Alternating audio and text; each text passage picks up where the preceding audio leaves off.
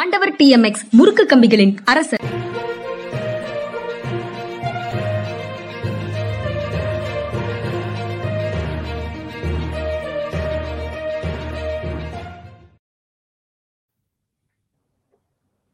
வணக்கம் இது மனிதா மனிதா அரசியல் திறனாய்வாளர் ஓய்வு பெற்ற ஐஏஎஸ் அதிகாரி திரு பாலச்சந்திரன் அவர்களை நிகழ்ச்சிக்கு வரவேற்பதில் பெரும் மகிழ்ச்சி.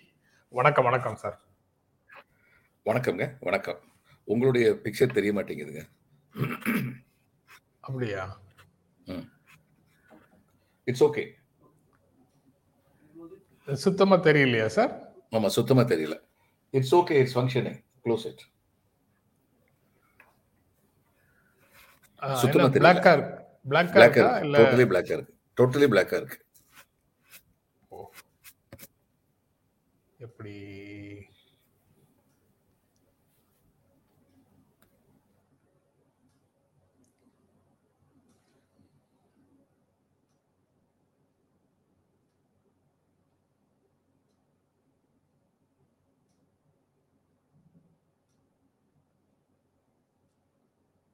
இப்போவும் வரலையா சார்?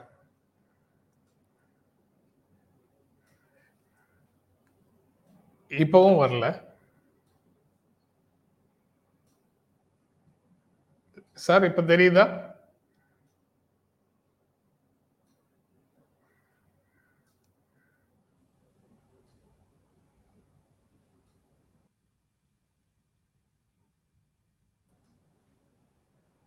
தெரியுதா சார்? இல்ல. இப்போ நல்லா தெரியுதுங்க. தெரியுதா? சரி சார். நல்ல அழ ஹலோ. நல்ல அழகா தெரியுறீங்க. ஆ ரைட் ரைட் சார். ரொம்ப நன்றி.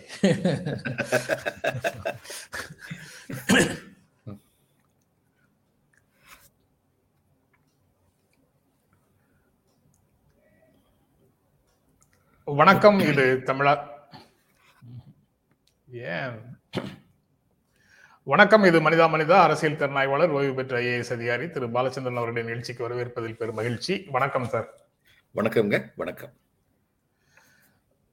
ரெண்டாயிரத்தி ஒன்பதுக்கு பிறகு மீண்டும் ஒரு சர்ச்சை உருவாகி இருக்கிற மாதிரி செய்திகள் இருக்கு. நேற்று உலகத் தமிழர் பேர பேரமைப்பின் தலைவர் ஐயா நெடுமாறன் வந்து தமிழீழ விடுதலை புலிகளுடைய தலைவர் பிரபாகரன் உயிருடன் இருக்கிறார் அப்படின்னு செய்தியாளர் சந்திப்பில் ஒரு அறிவிப்பை வெளியிட்டிருக்கிறார். அது அது தொடர்பாக மற்ற தலைவர்கள் கருத்து சொல்லும்போது அவர் உயிருடன் இருந்தால் மகிழ்ச்சி அப்படிங்கிற மாதிரி தமிழ்நாட்டில் இருக்கக்கூடிய மற்ற தலைவர்கள் சொல்லியிருக்கிறாங்க. இந்திய உளவு அமைப்புகள் வந்து அது தொடர்பாக விசாரிக்கின்றன அப்படின்னு இன்றைய செய்திகளில் சொல்லியிருக்கிறாங்க. இலங்கை ராணுவம் அதை முற்றிலுமாக மறுக்கிறது. அப்படின்னு செய்தி செய்தி சொல்லுது. இதை த- எல்லாவற்றையும் சேர்த்து எப்படி சார் பாக்குறீங்க அதாவது பிரபாகரனுடைய இறந்த உடல்ல வந்து திருச்சி திருச்சி வேலுச்சாமி ஒரு சந்தேகத்தை எழுப்பியிருந்தார். அவருடைய யூனிஃபார்ம்ல வந்து பிரபாகரனுடைய பெயர் இருந்தது. இவங்க வந்து எல்டிடி வந்து அது மாதிரி பேரை போட்டுக்கிற பழக்கம் கிடையாது அப்படின்னு ஒரு டிஸ்கிரிபன்சியை காமிச்சிருந்தார். மற்றபடி இறந்தது பிரபாகரன் தான். அவருடைய டிஎன்ஏ டெஸ்ட் பற்றின ஆவணத்தை வந்து இவங்க கொடுத்ததில்லை. இலங்கை ராணுவம் இலங்கை அரசு இந்தியாவுக்கு கொடுத்ததில்லை அப்படின்னு சொல்லிட்டு ஒரு கூற்று இருக்கிறது. ரொம்ப நாள் அது வந்து இருக்கிறது அதனால சில சந்தேகங்கள் எழுப்பப்படுகின்றன. பிரபாகரனை அறிந்த மட்டில் தன் குழந்தையை விட்டுவிட்டு பாலச்சந்திரனை விட்டுவிட்டு மனைவி மக்களை விட்டுவிட்டு தன்னந்தனியாக ஈழ மக்களை விட்டுவிட்டு தனியாக செல்வார் என்று நான் நினைக்கவில்லை. அவர் அப்படிப்பட்ட மனிதர் இல்லை. இந்த சங்ககால தமிழர்களுடைய போர் நெறியை முழுமையாக பின்பற்றிய ஒரு மனிதர் பிரபாகரன் அப்படின்னு தான் நான் நினைக்கிறேன். அதனால அவர் செல்வதற்கு தப்பித்து செல்வதற்கு நிறைய வாய்ப்புகள் இருந்தன. அவர் நினைத்திருந்தால் தப்பித்து சென்றிருக்க முடியும். அவர் அப்படி தப்பித்து சென்றதாக என்னால் எண்ண முடியவில்லை. அடுத்து அவர் வந்து இறந்த பொழுது அவருக்கு ஏறக்குறைய ஐம்பத்தி எட்டோ என்னமோ அந்த அறுபது பக்கத்தில் அவருக்கு வயது. ஏற்குறைய பதினைந்து ஆண்டுகளுக்கு பின்னால் இப்பொழுது இப்படிப்பட்ட செய்திகள் வருவதற்கு நெடுமாறன் ஐயா சரியான ஆதாரங்கள் எதையும் கொடுக்கவில்லை. அவருடைய குடும்பத்தினருடன் எனக்கு தொடர்பு இருக்கிறது என்று தான் அவரே சொல்கின்றார். பிரபாகருடன் தொடர்பு இருப்பதாக அவர் கூறவில்லை. யார் அந்த குடும்பத்தினர் என்பது பற்றி கூட அவர் சொல்லவில்லை. பிரபாகருடைய குடும்பத்தினரை பற்றி இன்னும் சில தெளிவுபடுத்தப்படாத செய்திகள் இருக்கின்றன என்பது உண்மைதான். அவருடைய மனைவி மகள் என்ன ஆனார்கள் என்பதை பற்றி தெளிவான செய்திகள் வந்து இல்லை என்பது உண்மைதான். ஆனால் பிரபாகரன் உயிருடன் பொட்டு அம்மன் இறந்தாரா என்று அந்த நேரத்தில் ராம் மிக மிக ஆர்வமாக விசாரித்துக் கொண்டிருந்தார்கள். ஏனென்றால் அவருடைய மிகத் திறமையான தளபதியாக பொட்டு அம்மன் இருந்தார். பொட்டு அம்மன் இறந்ததாக இதுவரை எந்த அதிகாரப்பூர்வமான தகவலும் வரவில்லை. ஆனால் பிரபாகரன் இறந்து விட்டதாகத்தான் அவர்கள் கூறினார்கள். அந்த இறந்து விட்டதாக கூறப்பட்ட பொழுது இன்னும் செய்ய வேண்டிய சில நடைமுறைகளை அவர்கள் செய்ததாக தோன்றவில்லை. நான் அந்த டிஎன்ஏ டெஸ்ட் பற்றி சொன்னேன். இந்த மாதிரியான காரணங்களினால் சில குழப்பங்கள் இருக்கின்றன. ஆனால் பிரபாகரனை பற்றி நான் அறிந்த மட்டில் தான் மட்டும் தப்பித்து ஓட வேண்டும் என்று எண்ணக்கூடிய ஒரு நபர் இல்லை அவர் என்பது உண்மை. அந்த நிகழ்வு நடக்கும்போது மே பதினெட்டு ரெண்டாயிரத்தி ஒன்பதுல பதினெட்டாம் தேதியோ பத்தொன்பதாம் தேதியோ எனக்கு தேதி சரியாக நினைவில் இல்லை. இதே மாதிரியான ஒரு தொலைக்காட்சி நிகழ்வுல நான் நடத்திய ஒரு நிகழ்ச்சியில முதல் குரல் அப்படிங்கிற ஒரு நிகழ்ச்சியில ஜி தமிழ் தொலைக்காட்சியில நெடுமாறன் ஐயா வந்திருந்து இதே கருத்தை சொல்லியிருந்தாரு. பிரபாகரன் இறக்கவில்லை. அப்படின்னு. அவர் அப்படி சொல்லிக்கிட்டு இருக்கும் போதே வந்து இந்திய ஊடகங்கள் எல்லா ஊடகங்கள்லயும் அவருடைய உடலை இலங்கை ராணுவம் காட்டி அவருடைய அந்த நீங்க சொல்ற அந்த பெயர் பட்டையோடு கூடிய முதல் எண்ணோட பிரபாகரன் என்ற பெயர் போட்ட அந்த பேர்ட்ஸோட அவருடைய உடலை காட்டி கொண்டிருந்தார்கள். அந்த சமயத்துல தான் அவர் சொன்னாரு பிரபாகரன் இறக்கவில்லை. அவர்கள் காட்டுவது சரியான உடல் இல்லை அப்படின்னு சொன்னாரு. இத்தனை வருடங்கள் கழித்து மீண்டும் அதே வி- விஷயத்தை அவர் வந்து அறிவிச்சிருக்கிறாரு. அவருடைய குடும்பத்தின் அனுமதியோடு அறிவிக்கிறேன் அப்படின்னு சொல்றாரு. அப்புறம் கவிஞர் காசி ஆனந்தனுடைய தகவல் அப்படின்னும் சொல்றாரு. அதனால அது முழுமையாக புரிந்து கொள்ள முடியவில்லைங்கிற நிலைமையில தான் இருக்கு. ஆனா இலங்கை ராணுவம் மறுக்குது. அவங்க நீதிமன்றத்துல அது தொடர்பாக உடல் காட்டி அல்லது சர்டிபிகேட் கொடுத்து இறப்பு சர்டிபிகேட் சான்றிதழ் கொடுத்து அவங்க வந்து அதை பதியவில்லை அப்படின்னு ஒரு சர்ச்சை வந்து ரொம்ப நாளா இருக்குங்கிறது உண்மைதான். அந்த லூப்புகளை பயன்படுத்தி இந்த மாதிரி சொல்றாங்களா அல்லது என்னங்கிறது இன்னும் தெளிவாக புரியல. தமிழ்நாட்டில் இருக்கக்கூடிய மற்ற தலைவர்கள் வந்து அதை கொஞ்சம் கேர்ஃபுல்லாகவே அணுகிறார்கள் அணுகுகிறார்கள்ங்கிறது மட்டும் தெரியுது. எல்லாருமே இருந்தால் மகிழ்ச்சி அப்படின்னு சொல்றாரு. சிபிஐ முத்தரசன் சொல்றாரு. மற்ற தலைவர்கள் வைகோ உட்பட எனக்கு அவர்களோடு இப்போ களத்தில் இருந்த பிற போராளிகளோட எனக்கு தொடர்பு இருக்கு. அந்த தொடர்புல இருக்க தொடர்புல அவர்கள் இதை உறுதிப்படுத்தவில்லை அப்படின்னு வைகோவும் சொல்றாரு. இப்படி பல செய்திகள் அதுக்குள்ள இருக்கு. நீங்க குறிப்பிட்டதும் ஒண்ணு அது வந்து ஒரு மனிதருடைய பண்பாக அதை எடுக்க முடியுமான்னு. ஆனா சர்வதேச அழுத்தங்கள் காரணமாக ஒரு வேளை அப்படி ஒரு முடிவை எடுக்க எடுத்திருந்தால் அப்படிங்கிற கேள்வி வந்து ஒரு கேள்வியாக நிக்குது. எதுக்குமே உறுதியான தகவல் இல்லை. இது நேதாஜி மாதிரி இதுவும் இன்னொரு சர்ச்சையாக அஹ், இருந்து விடுமோ அப்படின்னு தான் தோணுது. ஜெயக்குமார் வைக்கு அதிமுக ஜெயக்குமார் உட்பட முன்னாள் அமைச்சர் ஜெயக்குமார் உட்பட இருந்தால் மகிழ்ச்சிங்கிறத சொல்றாரு. Jayakumar Vaiko K S Alagiri. K S Alagiri அவர் இருந்தால் நான் போய் சந்திப்பேன்லாம் சொல்றாரு. அவங்க இதை நம்பவில்லை நம்பவில்லைங்கிறத சொல்றதுக்கும் தயங்குகிறார்கள். அதனால இருந்தால் மகிழ்ச்சின்னு சொல்றதா அப்படிங்கிற ஒரு கேள்வி இருக்கு. நீங்க எப்படி பார்க்குறீங்க? இல்ல அவங்க யாரும் இதை நம்பின மாதிரி தெரியல. ஆனால் வெளிப்படையாக இதை நான் நம்பவில்லை என்று சொன்னால் பிரபாகரன் தமிழர்களின் ஒரு மாபெரும் அடையாளம். இலங்கை தமிழர்களுக்கு மட்டுமல்ல இந்தியாவில் உள்ள தமிழர்களுக்கும் அவர் ஒரு மாபெரும் அடையாளம். ஒரு வீரத்தின் சின்னம். அவங்களுடைய வழிமுறைகள் சில வழிமுறைகளை பற்றி பல சந்தேகங்களை நாம் எழுப்பலாம். அல்லது பல அப்ஜெக்ஷன்ஸ் கூட எழுப்பலாம். ஆனால் all is fair in war and love என்பது போல் நாங்கள் ஒரு போரிட்டு கொண்டிருக்கும் பொழுது நாங்கள் எல்லா மனித வழிமுறைகளையும் பின்பற்ற முடியாதுன்னு உலகத்தில் எல்லா ராணுவமே சொல்லுது. இன்னும் சொல்ல போனா மிக பலமான ராணுவம் வாய்ந்த அமெரிக்கா போன்ற நாடுகள் கூட மிக கொடூரமான வழிகளை கையாளுகின்றார்கள் தங்களுடைய எதிரிகளின் மேல். அப்படி இருக்கும் பொழுது பிரபாகரன் வந்து தமிழ் சமுதாயத்தை நன்றாக உணர்ந்து வைத்திருந்தார். தமிழ் சமுதாயத்தில் இந்திய சமுதாயத்தில் எப்படி சந்திரசேகர் ஆசாத் எப்படி கொல்லப்பட்டார் துரோகிகளால் கொல்லப்பட்டார் வீர கட்டபொம்மன் எப்படி காட்டி கொடுக்கப்பட்டார்? நம்ம வரலாற்றில் நிறைய உதாரணங்கள் சொல்லலாம். காட்டி கொடுப்பது என்பது இந்திய மக்களுக்கு ஒரு செகண்ட் நேச்சர் போல் இருந்தது என்று அதற்கு தமிழக மக தமிழர்களும் விதிவிலக்கில்லை என்பதை உணர்ந்த காரணத்தினால் கடுமையான வழிமுறைகளின் மூலம்தான் தமிழர்கள் ஒன்றுபட்டு நிற்பார்கள் என்று என்பது அவருடைய எண்ணமாக இருந்தது.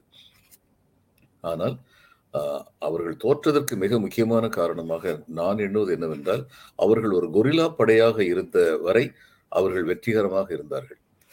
அவர்கள் ஒரு வழக்கமான இராணுவத்தை போல் தங்களுடைய செயல்முறையை மாற்றிக்கொண்டவுடன் இலங்கை இராணுவத்தினர் கொரில்லா வழிமுறைகளை பின்பற்றினார்கள். பின்பற்றுவதன் மூலம் இவர்களை அழிப்பது அவர்களுக்கு எளிதாக இருந்தது. எது எப்படியோ பிரபாகரன் ஒரு மாபெரும் தமிழின தலைவராக இருந்தார் என்பதை யாராலும் மறுக்க முடியாது. அவருடைய எண்ணம் செயல் சிந்தனை எல்லாமே ஒரு நேர்மையான சுய வாழ்க்கையில் நேர்மையான ஒரு மனிதராக தமிழர் நலன் மன்ற தமிழர் நலன் ஈழத்தமிழ் ஈழம் வர வேண்டும் என்ற ஒரே வேட்கையுடன் இருந்தார் என்பதை மறுக்க முடியாது. அந்த காலத்தில் உறுதிப்படுத்தப்படாத ஒரு தகவல் இருந்தது ஸ்காண்டினேவியன் கண்ட்ரிஸ். அவர்கள் வந்து சொன்னார்கள் பிரபாகரனிடம் நீங்கள் விடுதலையை அறிவித்து விடுங்கள் நாங்கள் உங்களை உடனடியாக அங்கீகரித்து விடுவோம். ஏனென்றால் அமைதி காப்பதற்காக வந்த அவர்கள் இலங்கை அரசும் இராணுவமும் செய்கின்ற அட்டுழியங்களை பார்த்து மனது நொந்து இவர்களுக்கு ஆதரவாளர்களாக மாறிப்போனார்கள் அவர்கள் சொன்னார்கள் நாங்கள் உங்களை ரெக்கக்னைஸ் பண்ணி விடுகிறோம் அங்கீகரித்து விடுகிறோம் என்று. ஆனால் அப்பொழுது பிரபாகரன் சொன்னாராம் இந்த துறைமுகம் இல்லாமல்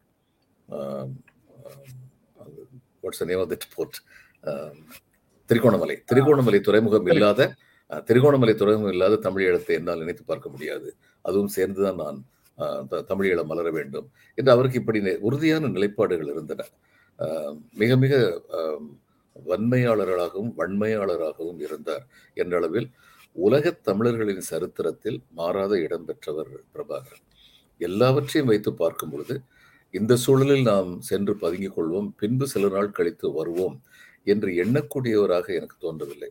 இன்னும் இன்னும் சொல்ல போனால் பிரபாகரனுடைய மிகப்பெரிய பலவீனம் he was a soldier he was not a statesman Balasingham was a statesman Balasingham வந்து short of independence full autonomy கொடுக்குறோம்னு சொல்லி சொன்னபோது அதை ஏற்றுக்கிட்டு வந்தார் பாலசிங்கம். இவர்கிட்ட சொன்னார் தம்பி இதை ஏற்றுக்குவோம் ஏன்னா நீதிமன்றங்களும் காவல் நிலையங்களும் நம்முடைய கட்டுப்பாட்டில் இருக்கும். எதிரிகள் நமக்கு அழிவு ஏற்படுத்த முடியாது என்று சொன்ன பொழுது அதை பிரபாகரன் ஏற்றுக்கொள்ளவில்லை. என்னுடைய தனிப்பட்ட கருத்து பிரபாகரன் அதை அந்நேரம் ஏற்றுக்கொண்டிருந்திருக்க வேண்டும். தன்னுடைய பலத்தை பெருக்கிக் கொண்டிருக்க வேண்டும். But Prabhakaran was absolutely a soldier he was not a statesman and he remind a soldier and I think he died a soldier a very brave soldier மற்ற தலைவர்கள் சொன்ன கருத்துக்கும் இந்த செய்தியில பார்க்கும்போது அந்த நாளிதழில் இருக்கக்கூடிய செய்தியில குறிப்பிடும்போது தொல் திருமாவளவனுடைய கருத்துக்கும் ஒரு சின்ன வேறுபாடு தெரியுது. அவர் வந்து பிரபாகரன் குறித்து ஐயா நெடுமாறன் கூறியதை விட சீன வருகை குறித்து இந்திய அரசுக்கு சொல்லும் கருத்து தான் மேலோங்கி இருக்குது அந்த அறிவிப்புல அப்படின்னு ஒரு கருத்தை சொல்றாரு. அப்போ இது வந்து எல்டிடிஇ தொடர்பான செய்தியை விட ஜியோ பாலிடிக்ஸ் தொடர்பாக புவிசார் அரசியல் தொடர்பான செய்தி தான் இந்த அறிவிப்புக்கு பின்னாலேயே இருக்குதோ? இந்திய பெருங்கடல் வந்து மற்ற நாட்களில் இல்லாததை விட இப்போது இந்திய பெருங்கடலுக்கு கூடுதலான முக்கியத்துவம் கிடைத்திருக்கிறது. அங்க தன்னுடைய வலிமையை பெருக்கிக் கொள்வதற்கு எல்லா நாடுகளும் முயற்சி செய்கின்றன. அப்படின்னு இதற்கு பின்னால புரிந்து கொள்ள முடியுமா? அப்படிங்கிறது ஒரு கேள்வியாக இருக்கு. அவருடைய அந்த சென்டென்ஸ் மட்டும் இது போன்ற கேள்விகளை எழுப்புது. அது தொடர்பாக அது உண்மை. இந்துமா கடல் பற்றி எல்லா நாடுகளுமே அக்கறை செலுத்தி வருகின்றன. அமெரிக்கா பிரிட்டன் எல்லாமே. சீனா சீனாவுக்கு இந்த பக்கம்தான். இந்தியாவின் தெற்கு பகுதி தான் அவர்களால் நுழைய முடியாத பகுதியாக இருந்தது. அதற்கு நாம் தான் வாய்ப்பு கொடுத்தோம். இந்த இலங்கையுடன் இவர்கள் நடத்திய போரில் தமிழர்கள் நடத்திய போரில் தமிழர்களை காட்டிக் கொடுப்பது போன்ற துரோக செயல்களை ஒன்றிய அரசு செய்ததால் தமிழர்கள் என்றென்றும் தம் தாய் தன்னுடைய ஒரிஜினல் தாய்நாட்டிற்கு விசுவாசமாக இருந்த தமிழர்கள் கசப்புற்று ஈழத்தமிழர்கள் கசப்புற்று இன்று நமக்கு ஆதரவாக அவர்கள் இல்லை. அப்படிப்பட்ட நிலை தொடர்ந்திருந்தால் ஒரு குண்டூசி நகர்ந்தால் கூட வடகிழக்கு மாநிலங்களில் ஈழத்தில் ஒரு குண்டூசி நகர்ந்திருந்தால் கூட இந்திய அரசிற்கு உடனடியாக தகவல் கிடைத்திருக்கும். அப்படிப்பட்ட ஒரு சூழ்நிலை இருந்தது. நாம் பாதுகாப்பாக இருந்தோம். அந்த சூழ்நிலையை கெடுத்தது இந்திய அரசு தான் எனவே இன்று இந்திய அரசு இதில் மிக கவனம் செலுத்த வேண்டிய கட்டாயத்தில் இருக்கிறது. ஆனால் திருமாவளவன் அவர்கள் சொல்வது கொஞ்சம் கவனத்தில் கொள்ள வேண்டிய ஒரு விஷயம். அப்படி என்றால் இந்த ஒரு பிரச்சனையை எதற்காக நெடுமாறன் ஐயா கையில் எடுக்கிறார்? இந்திய அரசுக்கு துணை புரிகிறாரா? அவர் தேசபக்தி மிகுந்தவர். இந்தியாவுக்கு துணை புரிவதாக எண்ணி இந்திய அரசுக்கு துணை புரிகிறாரா? எனக்கு தெரியவில்லை. இதுல இன்னொரு செய்தியும் இருக்கு சார். வழக்கமாக இது போன்ற செய்திகள் இன்- இன்றைக்கு பேசல. இதுக்கு முன்னால இதை பற்றி யாராவது கருத்து சொன்னா அவர்கள் வந்து இலங்கை அரசுக்கு துணையாக நிற்கிறார்கள்ங்கிற விமர்சனத்தை பலர் முன் வச்சுக்கிறத நான் பார்த்திருக்கிறேன். ஏன்னா இன்னும் பயங்கரவாத அச்சுறுத்தல் நாட்டின் மீது இருக்கிறது அப்படின்னு சொல்லி இலங்கை ராணுவத்தினுடைய அதிகாரத்தை இன்னும் அதிகப்படுத்துவதற்கும் அவர்களுடைய இறுக்கமான பிடியில நாடு முழுவதும் கொண்டு வருவதற்கும் இது போன்ற செய்திகள் உதவியாக இருக்கின்றன. அதனால இவங்க இப்படி சொல்றது வந்து இலங்கை அரசுக்கு இலங்கை ராணுவத்திற்கு உதவி செய்யும் செயல்தான் அப்படின்னு கடந்த காலத்துல பலர் விமர்சனம் செய்திருக்கிறார்கள். இது போன்ற கிளைம் வரும்போது. அதுக்கப்புறம் இப்ப இந்திய ராணுவம் இலங்கை இது இந்து மக்கள்ல தன்னுடைய வலிமையை பெருக்கிக் கொள்வதற்கு ஒரு முகாந்திரமாகவும் இது இருக்கும் அப்படிங்கிற கருத்தையும் முன் வச்சிருக்கிறாங்க. பலர் அந்த அந்த அந்த மாதிரி கிளைம் வரும்போது அவர் உயிரோடு இருக்கிறார் வருவார். எல்டிடி இஸ் ரீக்ரூப்பிங் அப்படின்ற மாதிரி செய்திகள் வரும்போதெல்லாம் இந்த மாதிரி விமர்சனங்கள் வந்திருக்குது கடந்த காலங்கள்ல. அந்த விமர்சனங்களுக்கும் இன்னும் உயிர் இருக்கா? இல்ல இன்னைக்கு அந்த விமர்சனத்துக்கு உயிர் இல்லை? ஏன்னா சிங்கள மக்கள் சிங்கள அரசுக்கு எதிராக கிளர்ந்தெழக்கூடிய ஒரு சூழ்நிலை வந்துவிட்டது. ராஜபக்சேவுடைய திறமையற்ற ஊழல் நிர்வாகத்தினால் அது ரெண்டும் சேர்ந்தது. ஊழல் நிர்வாகம் இந்தியா இந்தியா உட்பட பல நாடுகள் நடைபெறுகிறது. அது திறமையற்ற ஊழல் நிர்வாகமாக மாறும் பொழுதுதான் இப்படிப்பட்ட புரட்சிகள் நடக்கின்றன. இந்த நிலையில வந்து இன்னைக்கு வந்து பிரபாகரன் உயிரோடு இருக்காருன்னு சொல்றது மூலம் குறுக்கீட்டுக்கு மன்னிக்கணும் சார். ஊழல் நிர்வாகத்துக்கு திறமையான நிர்வாகம் திறமையற்ற நிர்வாகம் எல்லாம் கிளாசிஃபை பண்ண வேண்டியது இருக்கு நமக்கு இப்போ. கண்டிப்பாங்க. திறமையுள்ள ஊழல் நிர்வாகம் தொடர்ந்து நடக்கும். ஊழல் ஊழலை மீறி தொடர்ந்து நடக்கும். அதற்கு பல உதாரணங்கள் உலகில் இருக்கின்றன இந்தியாவிலும் இருக்கின்றன. ஆனா இங்க வந்து இன்னைக்கு சிங்கள மக்கள் வந்து பிரபாகரன் வர்றாருன்னு சொன்னதுனால அந்த சிங்கள அரசை சப்போர்ட் பண்ண மாட்டாங்க. நான் உலகத்துல எல்லாத்துலயுமே தனக்கு என்று தனிப்பட்ட முறையில் கெடுதல் நேர்ந்தால் அந்த கெடுதலைத்தான் பார்க்கும் இயல்புதான் மனிதர் மனித குலத்திற்கு உண்டு. அப்ப இன்னைக்கு சிங்கள மக்கள் தனிப்பட்ட முறையில் ஒவ்வொரு சிங்களவரும் தனிப்பட்ட முறையில் அரசின் கொள்கைகளால் பாதிக்கப்பட்டிருக்கிறார்கள். இந்த நேரத்துல வந்து பிரபாகரன் வந்தாருன்னா திரு உமாபதி அவர்கள் இன்னொரு பேட்டியில் சொல்லியிருந்தார். இந்த- மாதிரி சிக்கல்லாம் வந்தபோது சிங்களவர்கள் சில பேர் சொன்னாங்களாம் பிரபாகரன் மட்டும் இருந்து இந்த நாட்டுடைய தலைவராக இருந்தால் நம்ம இப்படிலாம் பட்டினி எடுத்திருக்க மாட்டோம் அப்படின்னு சொன்னாங்கன்னு சொல்லி சொன்னார். அப்போ அந்த அளவுக்கு இருக்க மனநிலையில வந்து இன்னைக்கு பிரபாகரனை பூச்சாண்டி காட்டி இவங்க மறுபடியும் பாப்புலர் ஆக முடியாது.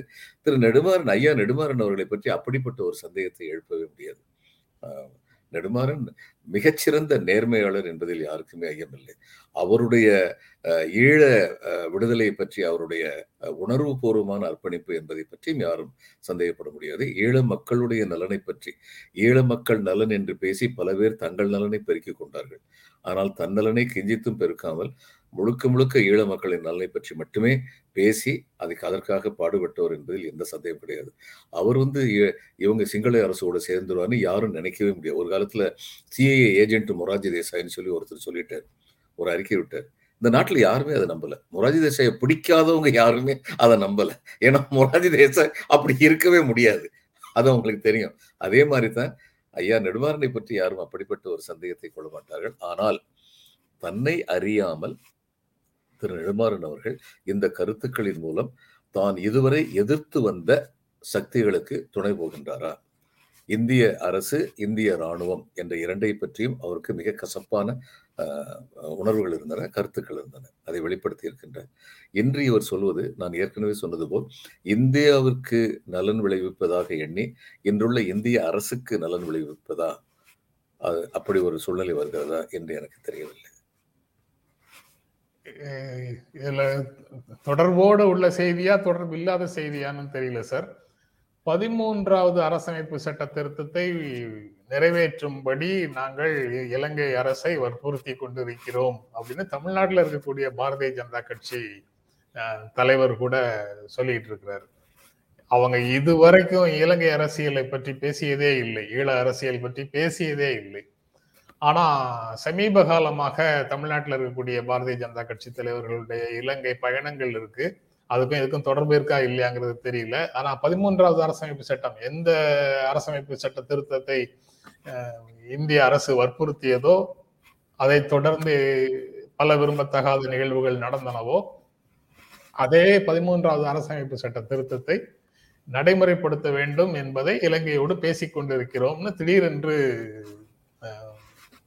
பாரதிய ஜனதா கட்சி பேசி பேசிய பேச தொடங்கியது. அதுவும் நினைவுக்கு வருது. ஆனா அதற்கும் இந்த செய்திகளுக்கும் தொடர்பு இருக்கா இல்லையாங்கிறது தெரியல. தெரியல. ஆனா இது ஒரு இமெச்சூர் ஸ்டேட்மெண்ட் அவங்க அப்படி சொல்றது. உண்மையிலேயே அப்படி இந்திய அரசு வற்புறுத்திக்கிட்டு இருந்ததுன்னா அதை பத்தி வெளியில பேசவே கூடாது.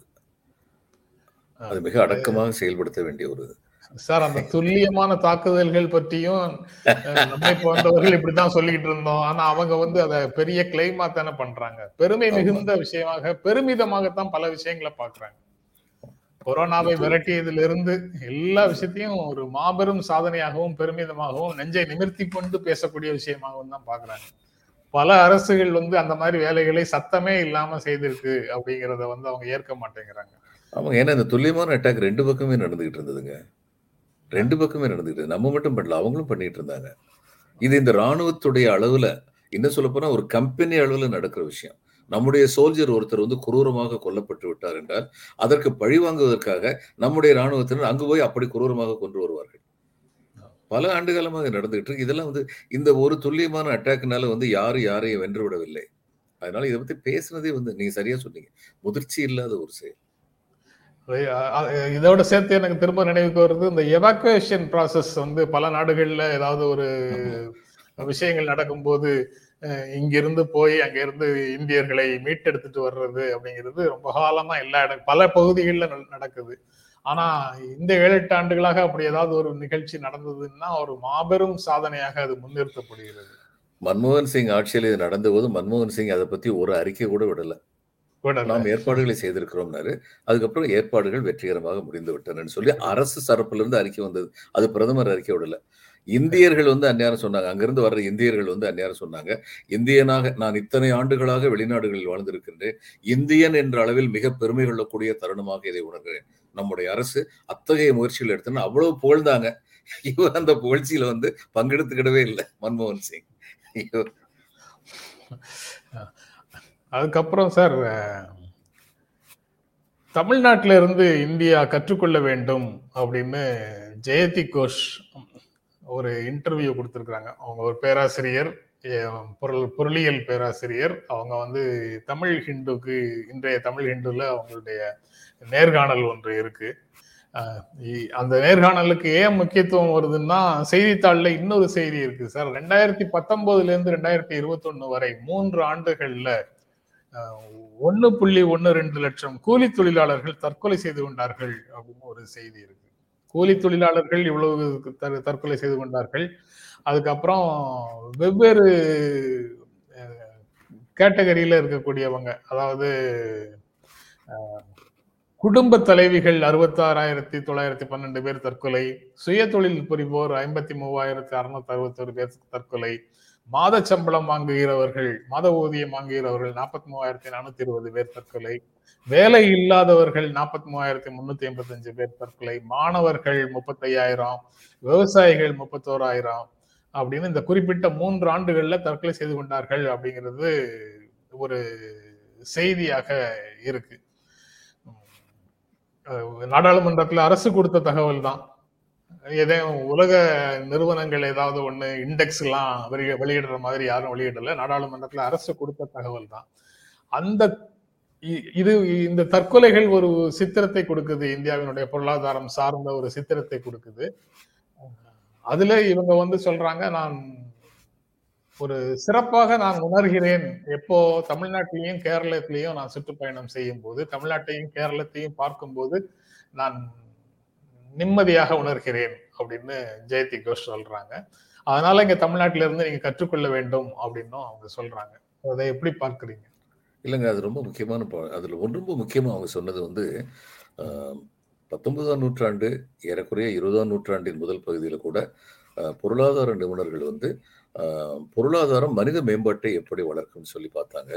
ஆனா இன்னைக்கு வந்து மனிதர்கள் வந்து பொருளாதார மேம்பாட்டை எப்படி வளர்க்குறாங்கிறத பத்தி பாடுறாங்க பார்க்குறாங்க அதான் அந்த பேசிக் ப்ராப்ளம் இந்த க்ரோத் ஓரியன்ட் ஸ்ட்ராட்டஜியா அல்லது ஹியூமன் நீட்ஸ் சென்டர்டு ஸ்ட்ராட்டஜியா அப்படின்னு சொல்லி பார்க்கும்போது க்ரோத் ஓரியன்டேஷன் தான் இன்னைக்கு அதிகமாக இருக்கு. அதனால அவங்க சொல்லியிருக்காங்க பத்து விழுக்காடு மக்கள் இந்திய மக்கள் தொண்ணூறு விழுக்காடு செல்வத்தை நுகர்ந்து கொண்டிருக்கிறார்கள். இந்தியா வந்து இன்னைக்கு வந்து ஒரு எக்கனாமிக் ஜாயண்ட் அதில் சந்தேகமே இல்லை. ஆனால் ஒரு மாபெரும் யானையாக கம்பீரமாக எழுந்து நிற்கும் இந்தியா என்ற யானைக்கு உள்ளே புற்றுநோய் இருக்கிறது என்பதை பற்றி புரிந்து கொள்ளாமல் இருக்கின்றார் இது ரொம்ப முக்கியமான ஒரு வார்த்தை. அந்த இவர் பாரதிதாசன் சொன்ன மாதிரி அதிகரித்த தொகை தொகையாய் செல்வம் எல்லாம் அடுக்கடுக்காய் சிலரிடம் போய் ஏறிக்கொண்டு சதுராடு தேவர் அடியாள் போல் ஆடிற்று. தருத்திரரோ புழு போல துடிக்கின்றார்கள். இது இந்நாள் நிலை என்றான் உலகப்பந்தான் அப்படின்னு அவர் சொன்ன மாதிரி அது இன்னைக்கு உண்மையிலேயே நடந்துகிட்டு இருக்கு இது ரொம்ப ரொம்ப கவலைக்குரிய ஒரு விஷயம். ஏன்னா as a somebody who had been a district collector law and order வந்து சரியா இருக்கும் பொழுதுதான் ஒரு நாட்டுடைய வளர்ச்சி வந்து ஸ்டெடியா போய்கிட்டு இருக்கும் இன்னைக்கு நீங்க வந்து இவ்வளவு தூரத்துக்கு செல்வத்தை சில பேர் கையில பெருக்கி கொடுத்தீங்கன்னா அடுத்து அதனால ஏற்படுகிற சமுதாய ஏமாற்றங்கள் சமுதாய வன்முறையாக மாறும். அப்ப இந்தியாவுக்கு வந்த வருமானத்தை எல்லாம் இந்திய அரசு வந்து புதுசா வந்து காவல் படை உருவாக்குறதுலையும் அவங்களுக்கு சம்பளம் கொடுக்கறதுலையும் செலவழிக்க போகுது. இதுதான் நடக்க போகுது. இது ரொம்ப கவலைக்குரிய ஒரு விஷயம். There should be distributive justice இவங்க வந்து தமிழ்நாட்டை வந்து இந்த அளவுக்கு அவங்க புகழ்றாங்க. கேரளாவை இந்த அளவுக்கு புகழ்றாங்கன்னா அதுக்கு அடிப்படை காரணம் வந்து both the states under different ideologies they believed in distributive justice அந்த காரணத்தினால தான் இன்னைக்கு வந்து தமிழ்நாட்டில் வந்து நிர்வாகத்தில் வந்து குறையில்லாம இல்லை கேரளத்துடைய நிர்வாகத்தில் குறையில்லாமல் இல்லை. எந்த ஒரு நிர்வாகமே நூறு விழுக்காடு நிறைவேற்றதாக இருக்க முடியாது. ஆனால் the basic purpose is very sound and solid இதுதான் முக்கியமானது. இன்க்ளூசிவ் குரோத் என்பதில் நம்பிக்கை உள்ளவர்களாக இந்த மாநிலங்களை ஆண்டவர்கள். காங்கிரஸுடைய ஏ கே ஆண்டனியும் அதை நம்பினாரு. கம்யூனிஸ்ட் கட்சிக்காரர்களும் அதை நம்பினாங்க கேரளாவில். அதே மாதிரி இங்க வந்து இவங்க வந்து காமராஜ் நம்பினாரு. முதல்ல நீதி கட்சி ஆரம்பிச்சு வச்சதை காமராஜ் நம்பினாரு. அடுத்து வந்து அண்ணாவும் கலைஞரும் நம்பினாங்க. எம்ஜிஆர் நம்ப வேண்டிய கட்டாயத்தில் இருந்தார். அதனால அவரும் நம்பினாரு. அதனால வந்து தொடர்ந்து எழுபது ஆண்டுகள் இங்க வந்து இன்க்ளூசிவ் குரோத்துங்கிறதுல வந்து நம்பிக்கையோட இருந்தாங்க. இது ரொம்ப முக்கியமான விஷயம். அதைத்தான் இவங்க சொல்றாங்க. ஜெயதி கோஷ் வந்து அதைத்தான் சொல்றாங்க. தமிழ்நாட்டில இருந்தும் கேரளால இருந்தும் மற்றவர்கள் பாடம் கற்றுக்கொள்ள வேண்டும் அரசியல்வாதி எம்ஜிஆர் வந்து கட்ட கட்டாயத்துல இருந்தாருன்னு நீங்க சொல்றத புரிந்து கொள்ள முடியும். ஆனா சினிமா நடிகர் எம்ஜிஆர் வந்து அதை முழுக்க முழுக்க நம்பினார் தானே சார். அவருடைய படத்தின் வெற்றிக்கே இந்த கோட்பாடுகளை தானே நம்பி இருந்தார் பாடல்கள் மூலமாக. அது சினிமா வெற்றிக்காக பண்ணது. அதாவது அரசியல்வாதி எம்ஜிஆரும் அரசியல்வாதி எம்ஜிஆருக்குள் நடிகர் நடிப்பு இருந்தது. நடிகர் எம்ஜிஆருக்குள் அரசியல் இருந்தது. ஆனால் தனிப்பட்ட மனிதர் என்ற எம்ஜிஆர் மிகப்பெரிய கொடையாளியாக இருந்தார். அது உண்மையான கொடையாளியாக இருந்தார். தன்னுடைய சில கொடைகளின் மூலம் விளம்பரம் தேடினார் என்பது எவ்வளவு உண்மையோ அந்த அளவிற்கு விளம்பரம் தேடாமல் பல மடங்கு உதவி செய்தார் என்பது உண்மை. உண்மை அதுக்கப்புறம் சார் இப்ப நீங்க பேசும்போது கேரளா பற்றி குறிப்பிட்டீங்க. இந்த கர்நாடகாவுக்கு பிரச்சாரத்துக்கு வந்திருக்கும் போது உள்துறை அமைச்சர் அமித்ஷா வந்து கேரளா பக்கத்துல தான் இருக்கு கர்நாடகாவுக்கு பக்கத்துல தான் இருக்கு. இதுக்கு மேல நான் எதுவும் சொல்ல விரும்பல. பாதுகாப்பாக நீங்க இருக்கணும்னா பிஜேபிக்கு வாக்களியுங்கள்னு பேசியிருந்தாரு. அதற்கு பினராயி விஜயன் வந்து பதில் சொல்லியிருக்கிறாரு. என்ன மாதிரியான அச்சுறுத்தலை அமித்ஷா எதிர்கொண்டார் கேரளாவிடம் இருந்து? அதை அவர் விளக்கம் சொல்லணும் அதுக்கு. உண்மையிலேயே பாரதிய ஜனதா கட்சி ஆளக்கூடிய மாநிலங்கள்ல தான் சிறுபான்மையினர்கள் குறிவைக்கப்படுகிறார்கள். கேரளால சிறுபான்மையினரும் மற்றவர்களும் இணைந்து அமைதியான வாழ்க்கையை வாழ்ந்து கொண்டிருக்கிறார்கள் அப்படின்னு பதில் சொல்லியிருக்கிறாரு. ஹிஜாப் சர்ச்சை வந்து கர்நாடகாவில் தான் வந்தது. மத வழிபாட்டு தலங்கள் வந்து தாக்கப்பட்டது கேரளால நடந்திருக்குது. நூத்தி ஐம்பது ஆண்டு கால பழமை வாய்ந்த இல்ல மத வழிபாட்டு தலங்கள் தாக்கப்பட்டது கர்நாடகால நடந்திருக்குது. 150 ஆண்டு கால பழமை வாய்ந்த சிக்மங்களூர் தேவாலயம் கர்நாடகால தான் தாக்கப்பட்டது. அதுக்கப்புறம் அந்த திருவிழா நடத்துவதற்கு இஸ்லாமியர்களுக்கு கடைகளை கொடுக்க கூடாதுங்கிற பிரச்சனையும் அங்கதான் வந்ததுன்னு பல விஷயங்களை வந்து கர்நாடகாவுக்குள்ள சொல்ல முடியும். அவர் அவற்றில் சில விஷயங்களை பினராயி விஜயன் சுட்டிக்காட்டி பதில் சொல்லியிருக்கிறாரு. நம்ம நேற்று முன்தினம் அதை பற்றி பேசினோம். அதற்கான பதிலை பினராயி விஜயன் கொடுத்திருக்கிறாரு. எப்படி பாக்குறீங்க சார்? இந்த பிஜேபி தலைவர்கள் கூட நெருக்கமா இருக்கிற ஒரு நண்பர். அவர் வந்து எந்த கட்சி அரசியல் செய்யாதவர். அவர் வந்து ஒரு நாள் பேசிட்டு இருக்கும்போது திரு அண்ணாமலை அவர்களை பற்றி பேசிட்டு இருக்கும்போது நான் சொன்னேன் திரு அண்ணாமலைக்கு வந்து நல்ல பொலிட்டிக்கல் ஃபியூச்சர் இருக்கு. இஸ் வெரி யங் மேன் ஆனால் தவறான தகவல்களை வந்து ரொம்ப சத்தம் போட்டு சொல்றாரு. அதை அவர் நிப்பாட்டிக்கலாம் இல்லையா? அவருடைய கிரெடிபிலிட்டி பாதிக்கப்படும்ல அப்படின்னு கேட்டபோது அவர் சொன்னாரு ஏன்னா அடுத்த நாளே வந்து அந்த தகவல் தவறுன்னு சொல்லி ஆதாரபூர்வமாக வந்து திமுகவோ அல்லது மற்றவர்களோ சொல்லிடுறாங்களே அப்படின்னு நான் கேட்டபோது அதுக்கு அவர் சொன்னாரு கொளுத்தி போட்டுட்டு போகணுங்க. முதல் நாள் கொளுத்தி போட்டு தான் மக்கள் மனசுல நிற்கும் அடுத்த நாள் இவங்க சொல்ற பதில் ஸ்டாட்டிஸ்டிக்ஸ் புள்ளி விவரம் இது எதுவும் மக்கள் மனசுல நிக்காது. ஸோ இதை ஒரு ஸ்ட்ராட்டஜியா பண்ணிட்டு இருக்காங்க. அமித்ஷா சொல்லிட்டு போயிட்டாரு. பக்கத்துல உள்ள கேரளா தான் இடைஞ்சல் ஆதாரபூர்வமாக பினராயி விஜயன் அதை வந்து மறுக்கிறாரு. அவங்களுடைய நினைப்பு என்னன்னா அவர் முதல்ல சொன்னதான் மக்கள் மனசுல இருக்கும். பின்னாடி சொல்றதெல்லாம் இவங்க ஆதாரப்பூர்வமா சொல்றதெல்லாம் நிக்காது அப்படிங்கிற ஒரு ஸ்ட்ராட்டஜியோடு இருக்காங்க. ஆனா அந்த ஸ்ட்ராட்டஜி தவறுன்னு நினைக்கிறேன். மக்கள் வந்து அவ்வளவு தூரத்துக்கு முட்டாள்கள் இல்லை. எடுத்த செய்திகள் பேசிட்டோம் சார். நிகழ்ச்சியில கலந்து கொண்டு உங்களுடைய கருத்துக்களை பகிர்ந்து கொண்டதற்கு எங்கள் நெஞ்சார்ந்த நன்றி. வணக்கம் சார். வணக்கம். வணக்கம். நண்பர்களே உங்கள் அன்புக்கும் ஆதரவுக்கும் எங்கள் அன்பும் நன்றியும். மீண்டும் சந்திப்போம். நன்றி வணக்கம்.